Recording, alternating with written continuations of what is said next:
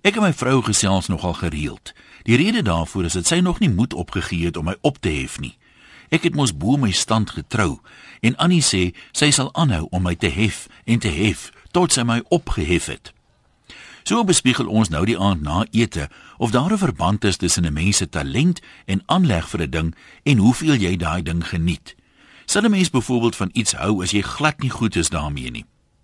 Ons begin voorbeelde soek. Ek dink dadelik aan sport. Aan die einde van enige wedstryd kan jy mos sommer sien dat die span of die man wat gewen het, dit baie meer geniet het as die verloorder. Ook in golf is 'n skaflike ronde daarom baie meer genotlik as 'n dag van slaan en soek. Annie wonder hardop hoe dit dan moontlik is dat sommige mans ooit kan sê hulle het lekker gespeel, maar gelukkig noem sy nie name nie. Kinders wat van nature rats is en 'n goeie oog het, geniet gewoonlik enige spel met 'n bal. Maar die ouetjies sonder koördinasie is mos dikwels baie meer Christelik van die heeltyd se bid dat die bal tog net nie na hulle kant toe geskop of geslaan moet kom nie. Nerds hou weer van leer en sien selfs uit na eksamens. Hoe op aarde kan iemand sê hy het lekker eksamen geskryf? Dit was nog altyd bo my vuurmaakplek.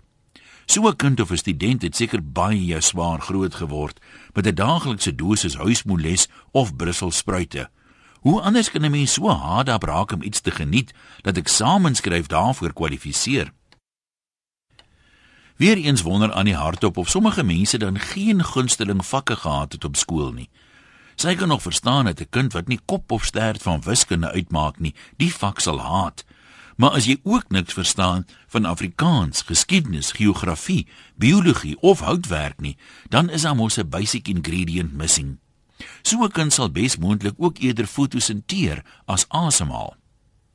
Ons bereik so min of meer eensstemmigheid dat 'n mens normaalweg wegskram van dinge waarmee jy sukkel en die goed waarmee jy beter is meer geniet. Dis tog seker hoekom kinders aanlegtoetse doen om vas te stel in watter beroep die kind se kanse op sukses en dis ook beroepsvervulling die beste is. En alhoewel Annie in beginsel saamstem, voel sy dat daar tog ook baie uitsonderings is. Soos wat vra ek? As 'n mens selde iets geniet waarmee jy sukkel, vra sy, hoekom trou mans dan? Ek verstaan nie lekker wat sy daarmee bedoel het nie, maar dalk is ek net uh, goed met instink, want ek het instinktief geweet Ek moenie vra nie. Groete van oor tot oor, anoniem.